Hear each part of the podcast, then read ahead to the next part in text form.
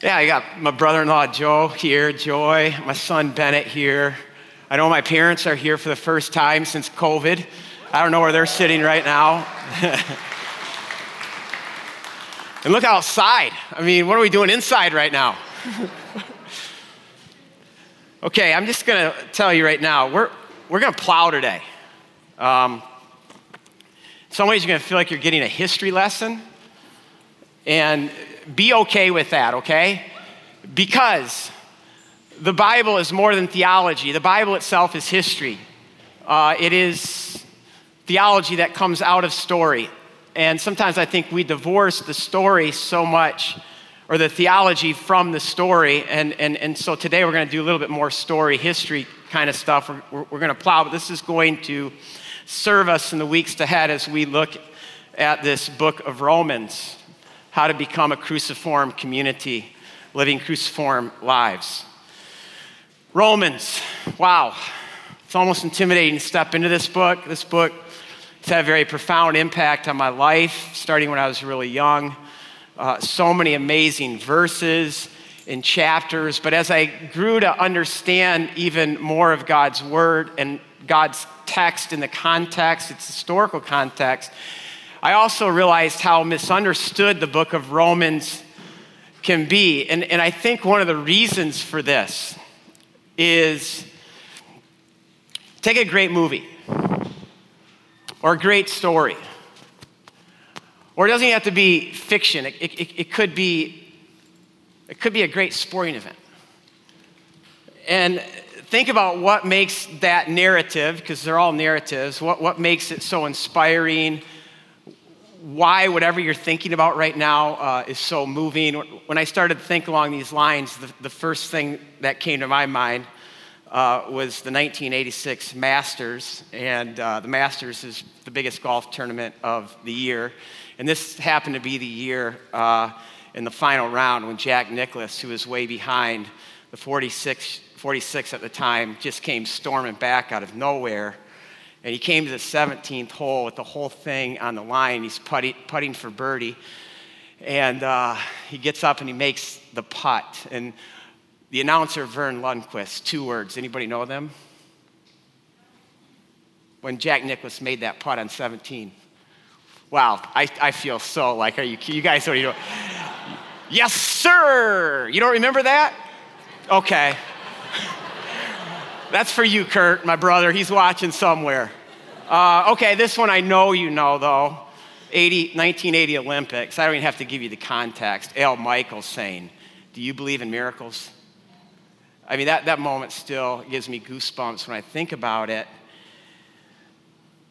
What makes these moments, or whatever moment you were thinking of, magical is not just the moment itself, it is the full event. It's the whole story. It's the backstory. It's everything around the story.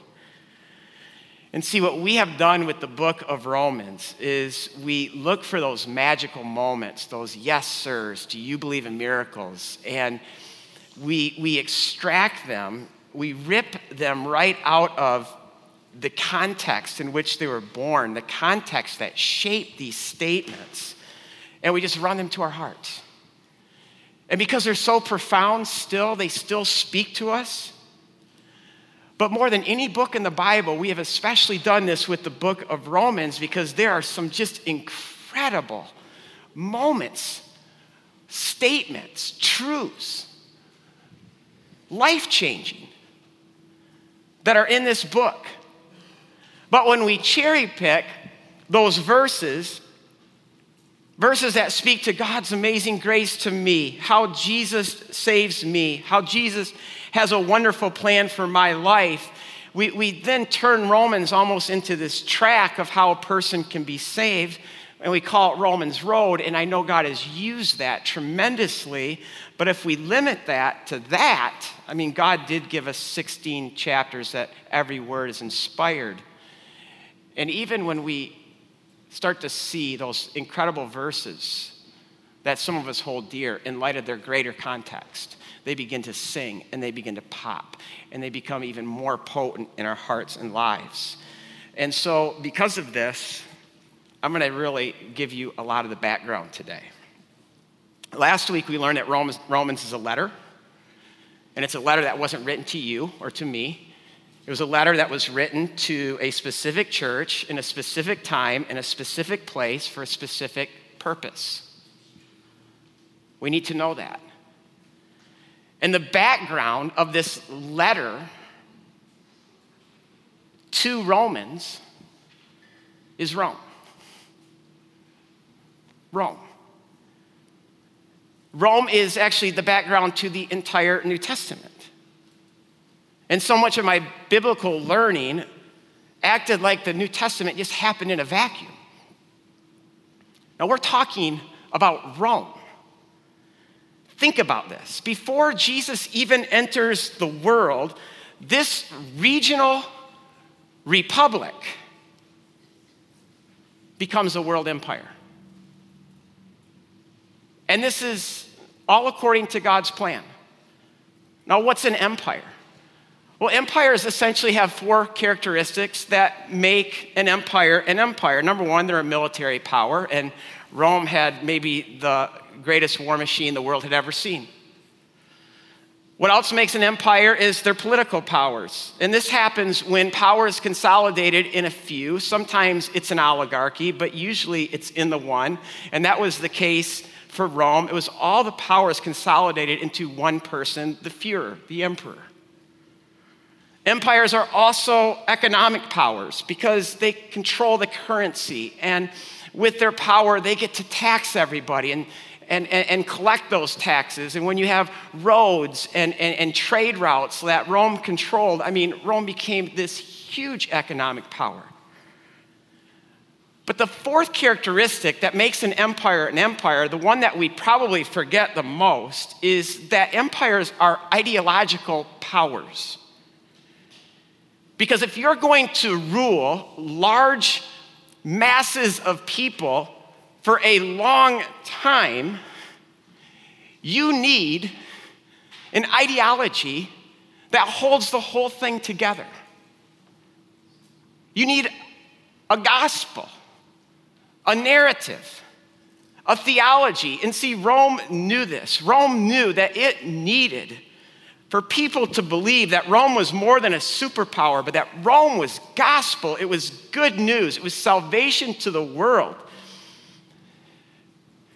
In fact, they're the ones that first popularized the word gospel. The church borrowed the term gospel in the Greek euangelion from the Romans. The Romans loved the word gospel, the gospel of Rome. But the way the Romans uh, started their ideological uh, impact was they first introduced this idea of the goddess Roma. That Roma was actually a god or a genius or a spirit whom the poets, the oracles declared as divine with this manifest destiny uh, that must be worshiped. So temples started being built in all the major cities of the empire to this goddess Roma, and Roma now is being worshiped by the masses. But this evolved into even more. In 44 BC, again, this is before Jesus, Julius Caesar was assassinated by the Roman Senate. At Julius Caesar's funeral, this 10 day spectacle of games and gladiatorial events and chariot races, on the first day, a comet appeared in the sky. And in all its brilliance, just every day, for seven days, slowly ascended to the heavens. And everyone concluded that that comet was Julius Caesar ascending to the heavens as a god. And so the very Senate that assassinated Julius Caesar now declares Julius Caesar to be God. His nephew and adopted son Octavian capitalized on this First, in 42 BC, he and his friend Mark Antony settled the score with Julius Caesar's assassins at the Battle of Philippi. Second, after that, he takes out Mark, Mark Antony, his good friends, at the Battle of Actium in 31 BC, and now Octavian has full power. So here's what you have in Octavian. As the son of Julius Caesar, who has ascended to the heavens as a god, Octavian now declares himself to be Son of God. And so his new name becomes Caesar Augustus. Augustus means one to be worshiped.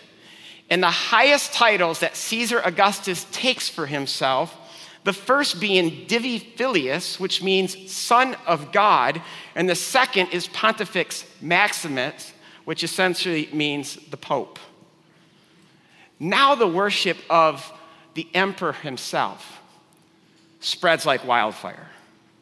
And temples now to divine Augustus, Son of God, go up all over the empire. In fact, all the major cities in the empire are, are, are competing. Who can show the most allegiance to Caesar, Son of God? Herod the Great. This is all before Jesus even gets in the action. Herod is, calls himself King of the Jews. Herod rebuilds a city where Rome entered Israel, that land. Um, by land, he built a city there or rebuilt it and called it Caesarea. The whole city was devoted to the worship of Caesar. Of course, Caesarea shows up in our Bible. He builds another city from scratch. This one's a harbor town. This is where Rome enters Israel via the sea, and he calls this city too Caesarea because this whole city is devoted to the worship of city to Caesar. And then a third city, the former capital of the northern kingdom, he rebuilds that city, and that city he calls Sebaste, which is the Greek name for Augustus. In all three of these cities, he puts temples to worship Caesar Augustus a Son of God. This is the world. This is Israel, the Israel that Jesus enters.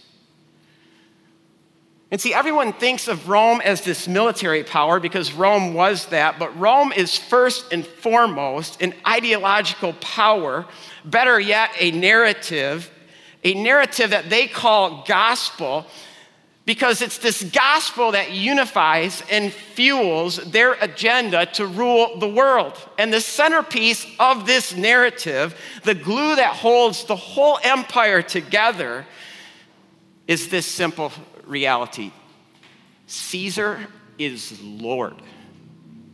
Caesar is Lord, the Savior, the Son of God, who brings peace to the world. Now, of course, to make this narrative gospel that people are going to believe in and get excited about required some propaganda, and Rome was as good as anybody at propaganda. They had runners. These runners were called evangelists, and these evangelists went throughout the empire. They'd go from city to city, heralding the gospel of Rome and all the accomplishments of the Caesars. If you lived in the Roman Empire at this time, wherever you traveled, you would see plastered everywhere Caesar, Son of God, Emperor, Pontifex Maximus. It's on the roads, on the mile markers, it's plastered on the city gates when you'd enter the city. The temples were in every city worshiping Caesar. Every coin almost had Caesar's image on it with those words uh, Divius Filius, Son of God. Pontifex Maximus. It was everywhere. To buy and sell in the marketplace, sometimes you'd have, before you could participate, would say Caesar is Lord. To participate in politics, you would say Caesar is Lord. To participate in the games, the chariot races, the gladiator spectacles, Caesar is Lord. I mean, this is Nazi Germany on steroids. And think about how our New Testament begins in the days of Caesar Augustus. That's like saying in the days of the Fuhrer. And while all this is taking place, another king has been born, Christ. Another gospel, another kingdom has been unleashed, the church.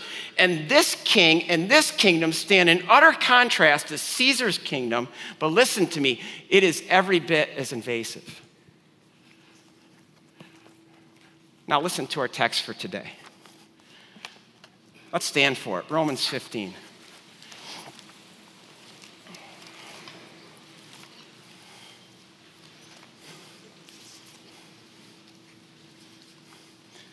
And I'm going to start reading at verse 14.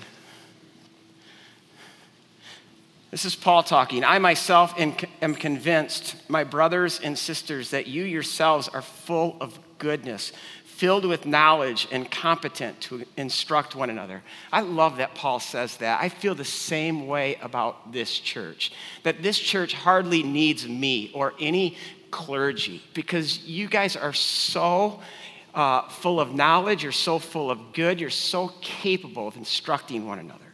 That's what Paul's saying. He says, Yet I have written to you quite boldly on some points to remind you of them again because of the grace God gave me to be a minister of Christ Jesus to the Gentiles. Now, listen, every time you see Gentile in, the, in, in Romans, it's the Greek word ethnos. So don't just think a non Jew. The best translation is nations.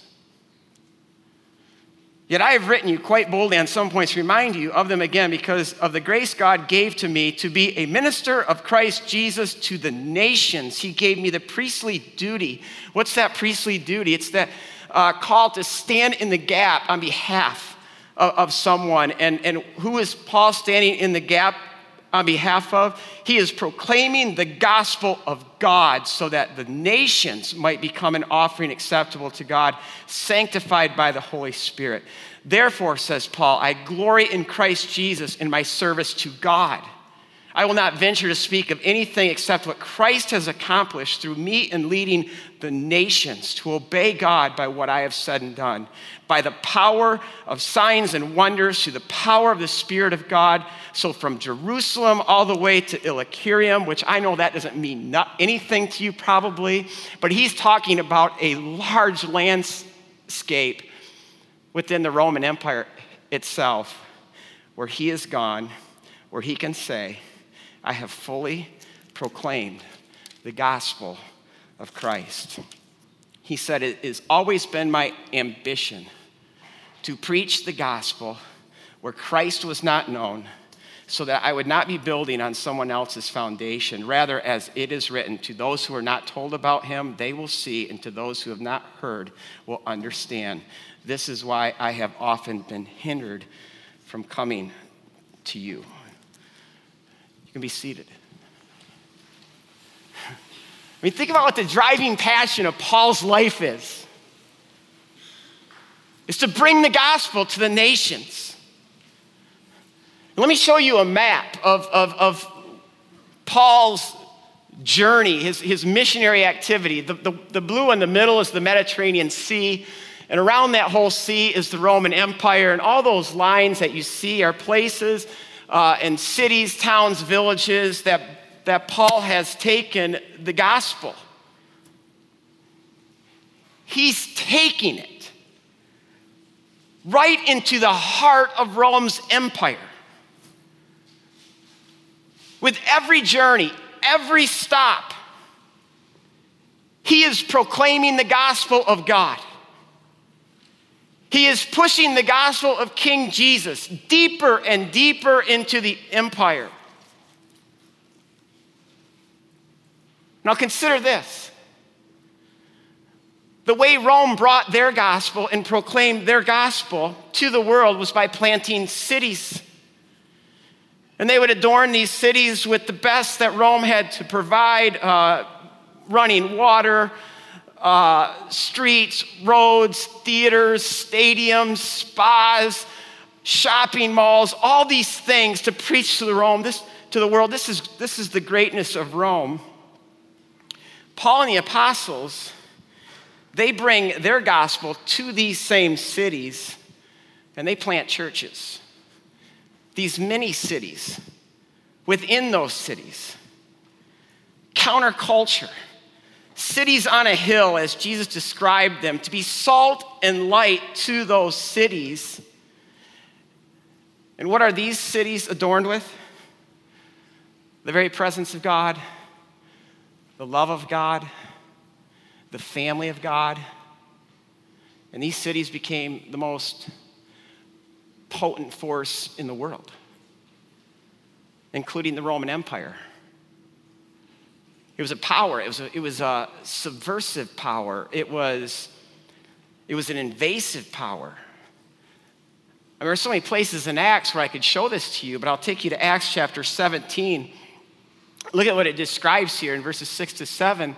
When they did not find them, the they are, are, are these Jews, um, they began dragging Jason and some brothers before the city authorities. Jason is, is a Jew that has come to faith in Christ, and he welcomes Paul uh, and, and Paul's friends, and therefore they're dragging Jason um, to the city authorities. And listen to what they say these men who have upset the world, literally, they have turned the whole world upside down. Think about that reality. Our brothers and sisters did that 2,000 years ago. They turn the whole world upside down. And then it says, and Jason, they, they say, and Jason has welcomed these guys, and they act contrary to the decrees of Caesar, saying that there is another king.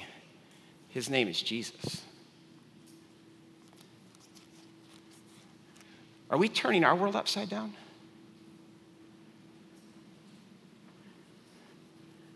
We belong to the same subversive kingdom.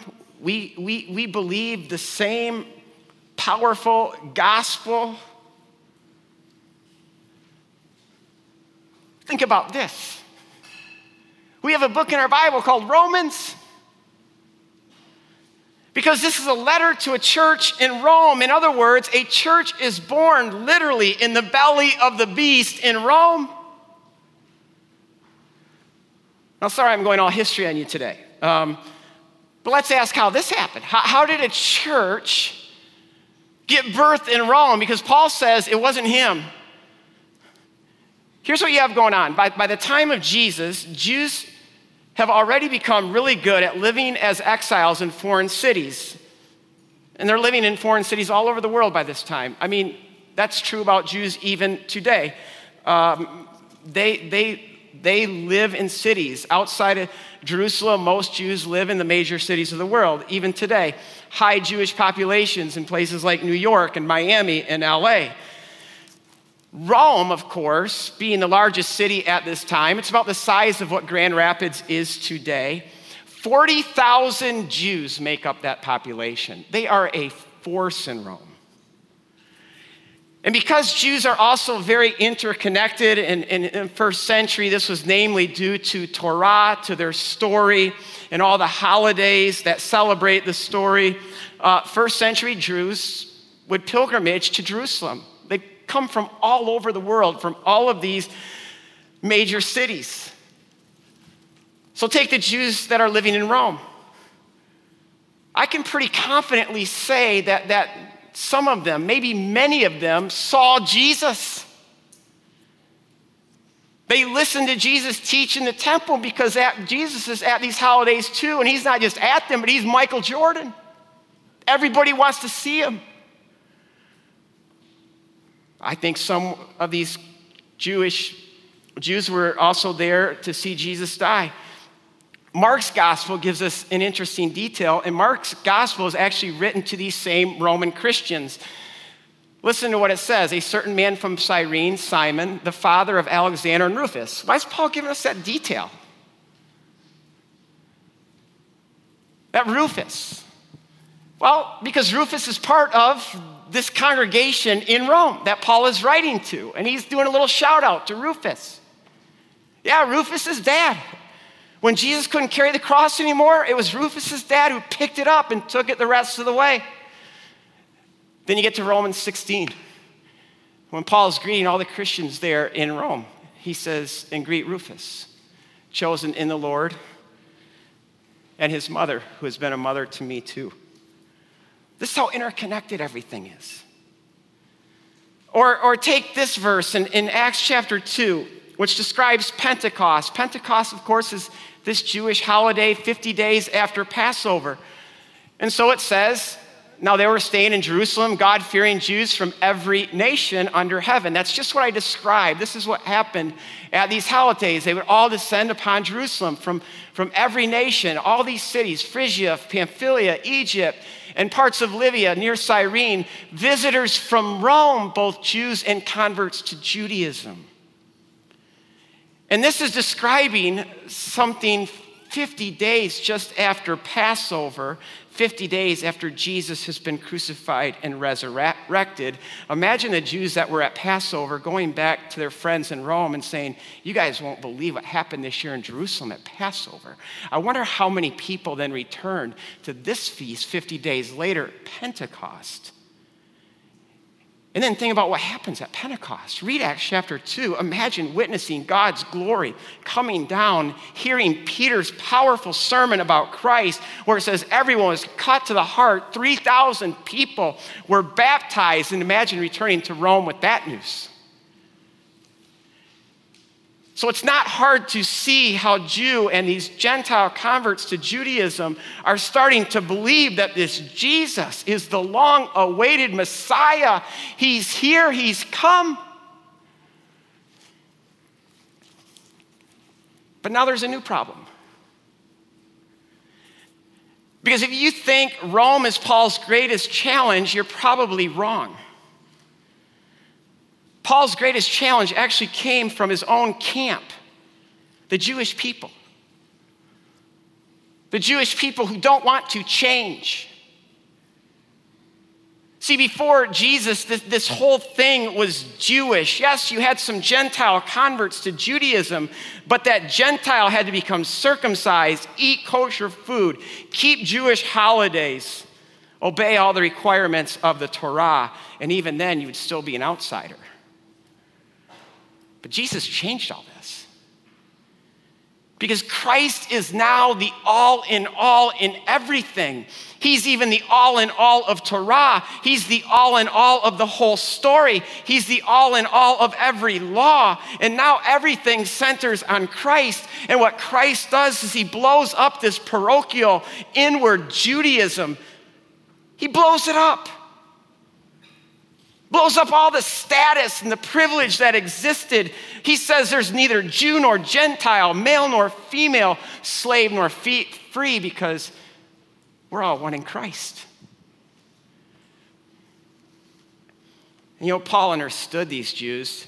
He once too resisted change, even to the point where he was so zealous about this, he killed Jews that started to believe in Christ. But it all changes for, for Paul when, when Paul encounters Christ and the scales literally fall off his eyes. And I think for the first time, he sees God's heart.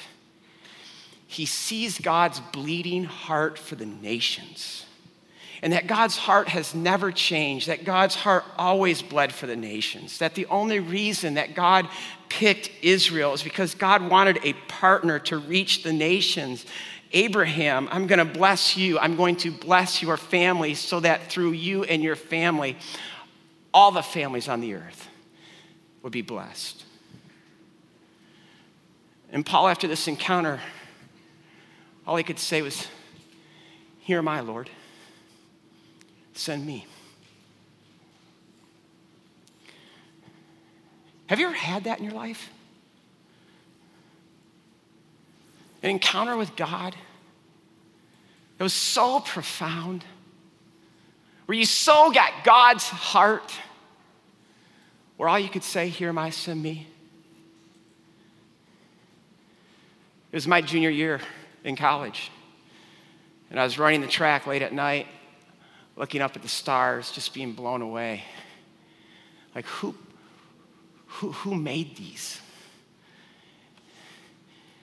And I'm not, I'm not a mystic, I'm not a charismatic, but I, but I had an encounter with God that night that ended with, Here, my Lord, send me.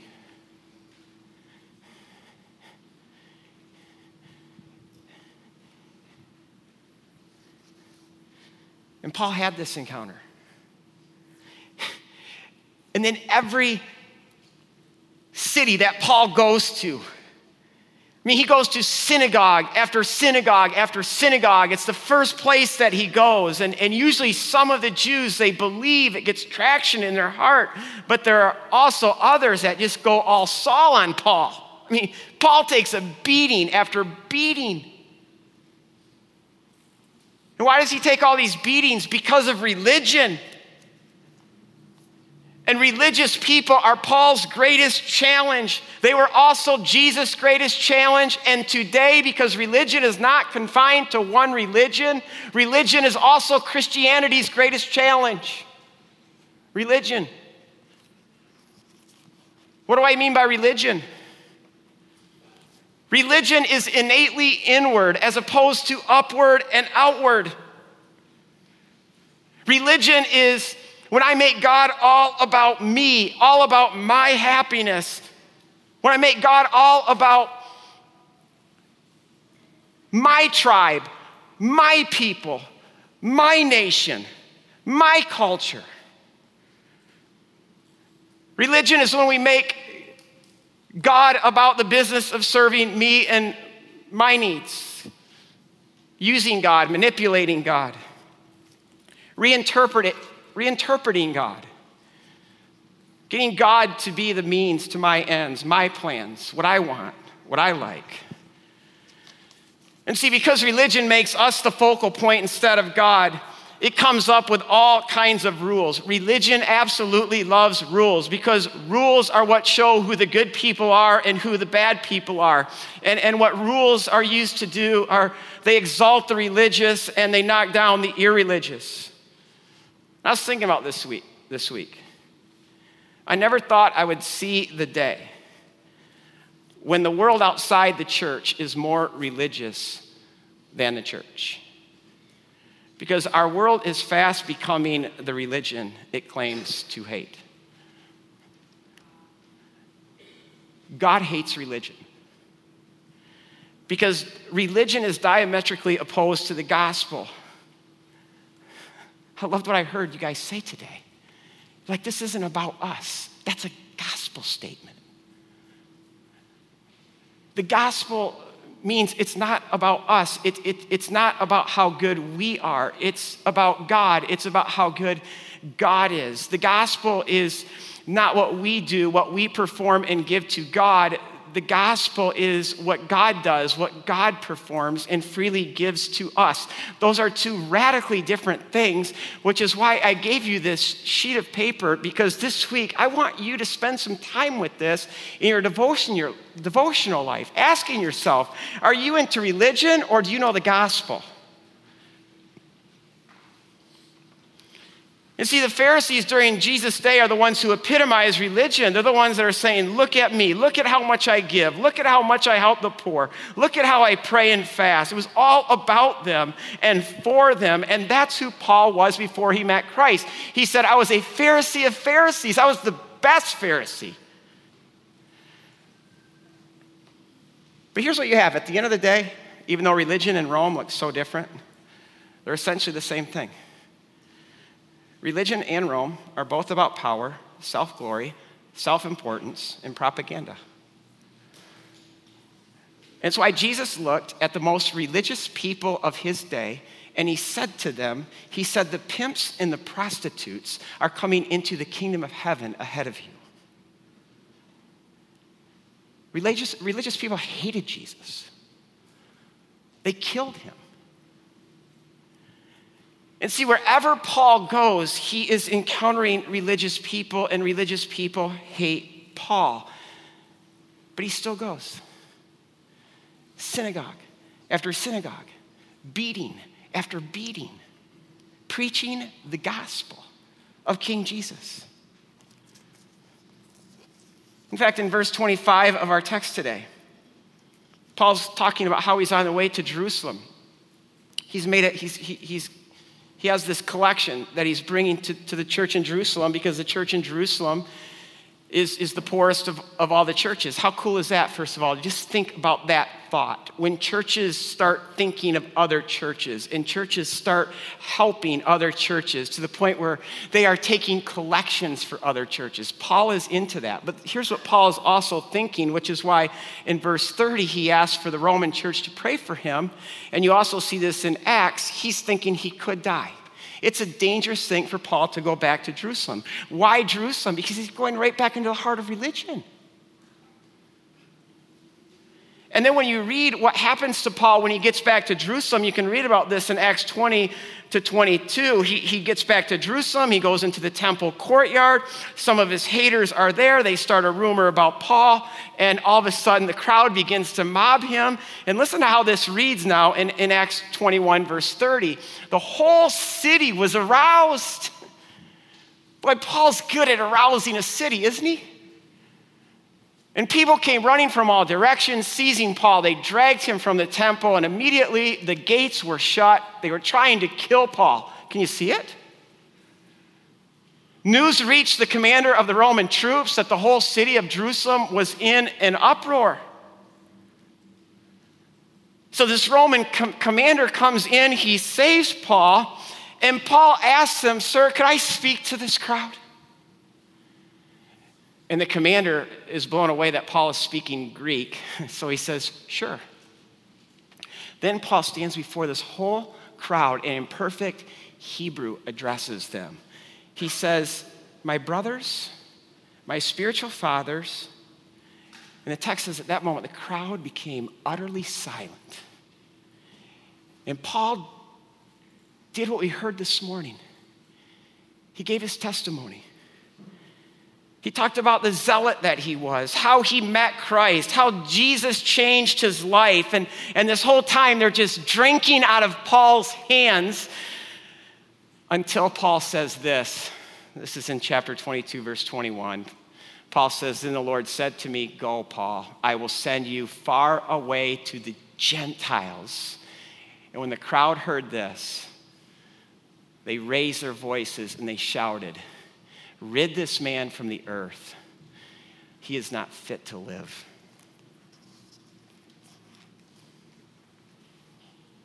It's the Gentiles. This is religion. God for me, God for my tribe, God for my culture, God for my people. And think about how depressing this is at a time when the world so needed God's people to be the shining light to the nations. God's people instead were reduced to this nationalistic, ethnocentric, stuck inside itself entity. You know where I'm going with this? Are we any different? How quickly we make this about our tribe, about our people, about our culture, about our nation, thinking that God is for us, forgetting that God loves the world and that his gospel is for every family on the face of the earth. Here's my biggest fear for the church right now is that we tap out. That we tap out of the city, that we tap out of the schools, that we tap out of fighting for justice, that we tap out of doing hard things, costly things, things that, that, that demand our lives because we can.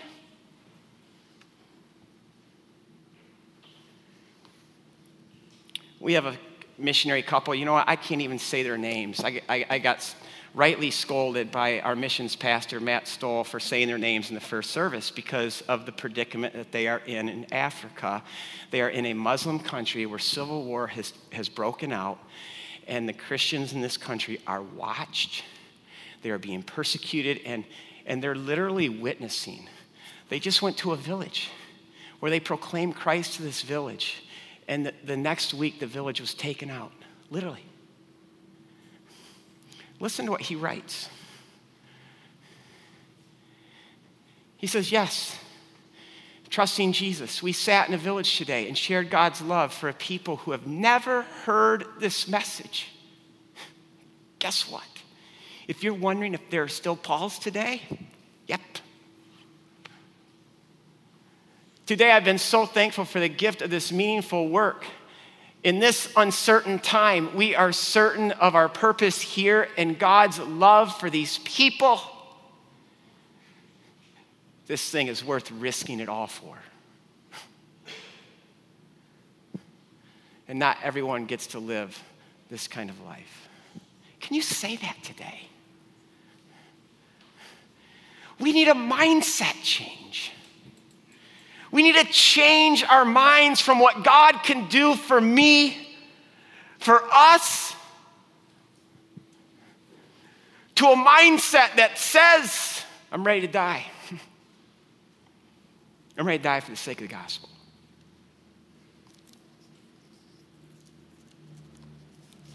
Our world right now needs the church to rise up and be the church that Jesus died for and unleashed 2,000 years ago. And think about Paul. Here he is. He's between these two tsunamis. He's between the tsunami of Rome and the tsunami of religion, and he didn't tap out. He didn't retreat to save space. He went right into the jaws of both. He went right into Rome's major cultural bastions, city like Thessaloniki, Athens, Ephesus, Corinth. He eventually is going to get to Rome itself. And all the while, he's just boldly proclaiming the gospel of Jesus Christ. And, and this movement is taking place. Communities of people are, are, are birthed, cruciform com- communities living cruciform lives. John Dominic Crossan, someone whose theology I don't like that much, but his history is outstanding. He says this he says that in the first century, to proclaim Jesus as the Son of God was deliberately denying Caesar his highest title. Or as N.T. Wright so often put it, puts it, he says, to declare Jesus is Lord in the first century, to call him the Savior of the world, is also to say, Caesar, you're not. Listen to how Paul starts the Gospel of Romans. And we're wrapping this up.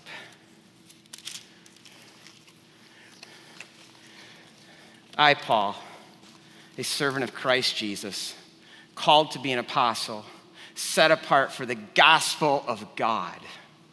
The gospel he promised beforehand through the prophets and the Holy Scriptures regarding his son, who is who, as to his earthly life, was a descendant of David and who, through the Spirit of holiness, was appointed the Son of God in power by his resurrection from the dead, Jesus Christ, our Lord.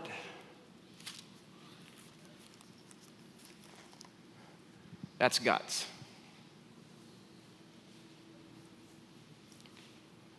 That's the guts and courage of Paul. That's the guts and courage that the disciples had. Jesus trained them to have this guts, to have this courage.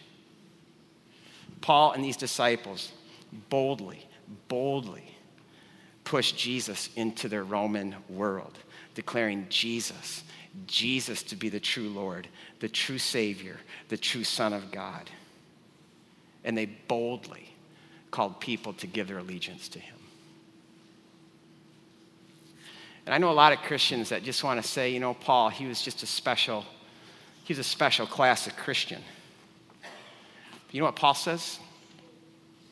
Paul says, follow me as I follow Christ. Become like me, says Paul, as I become like Jesus. Are we like Paul? A.W. Tozer I wrote this four decades ago, maybe even more, maybe before I was even born. um, doing commentary on that story I told you when Paul is approaching Jerusalem. The text that where Paul says, What do you mean by weeping and breaking my heart? For I am ready not only to be bound, I am ready to die at Jerusalem for the name of the Lord Jesus. That's Acts 21, verse 13. This is what A.W. Tozer writes. The church at this moment needs men, and I will add women. The right kind of men, bold men, bold women. We languish for men who feel themselves expendable in the warfare of the soul, who cannot be frightened by threats of death because they have already died to the allurements of this world. Such men will be free from the compulsions that control weaker men. They will not be forced to do things by the squeeze of circumstances. Their only compulsion will come from within or from above.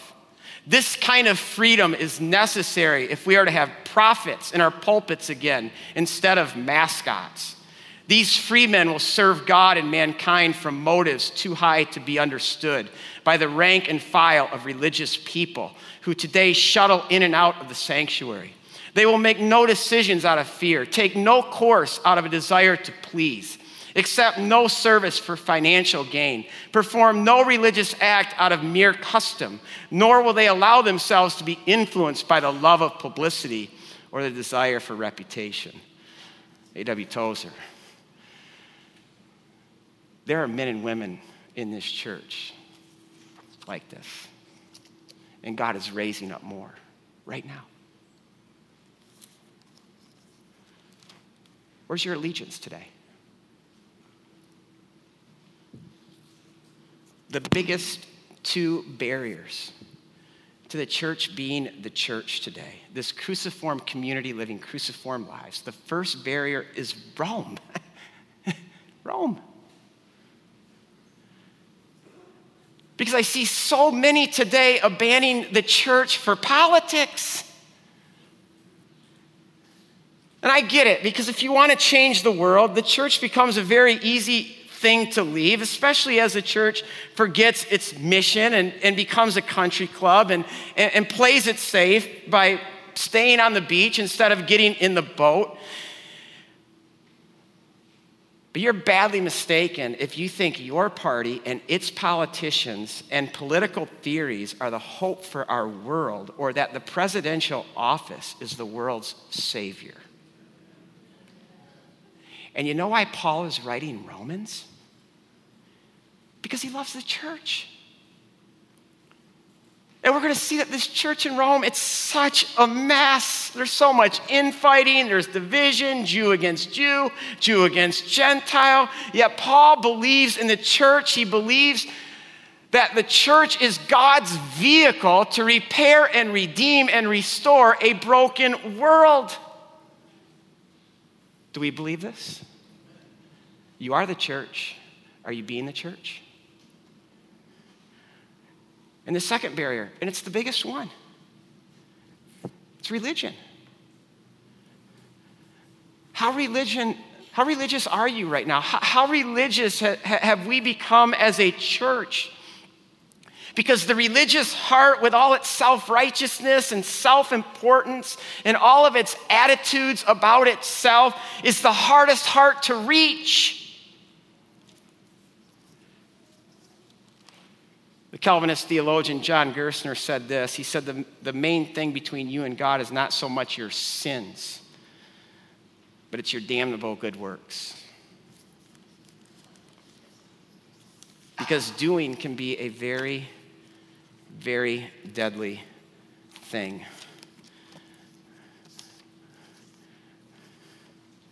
Which is why the hymn that says, By his work, Christ's work, we're saved so rest in the hands of the Savior, rest in Him. So we cast our deadly doing down, down at Jesus' feet. Stand in Him and Him alone, gloriously complete. Let's pray.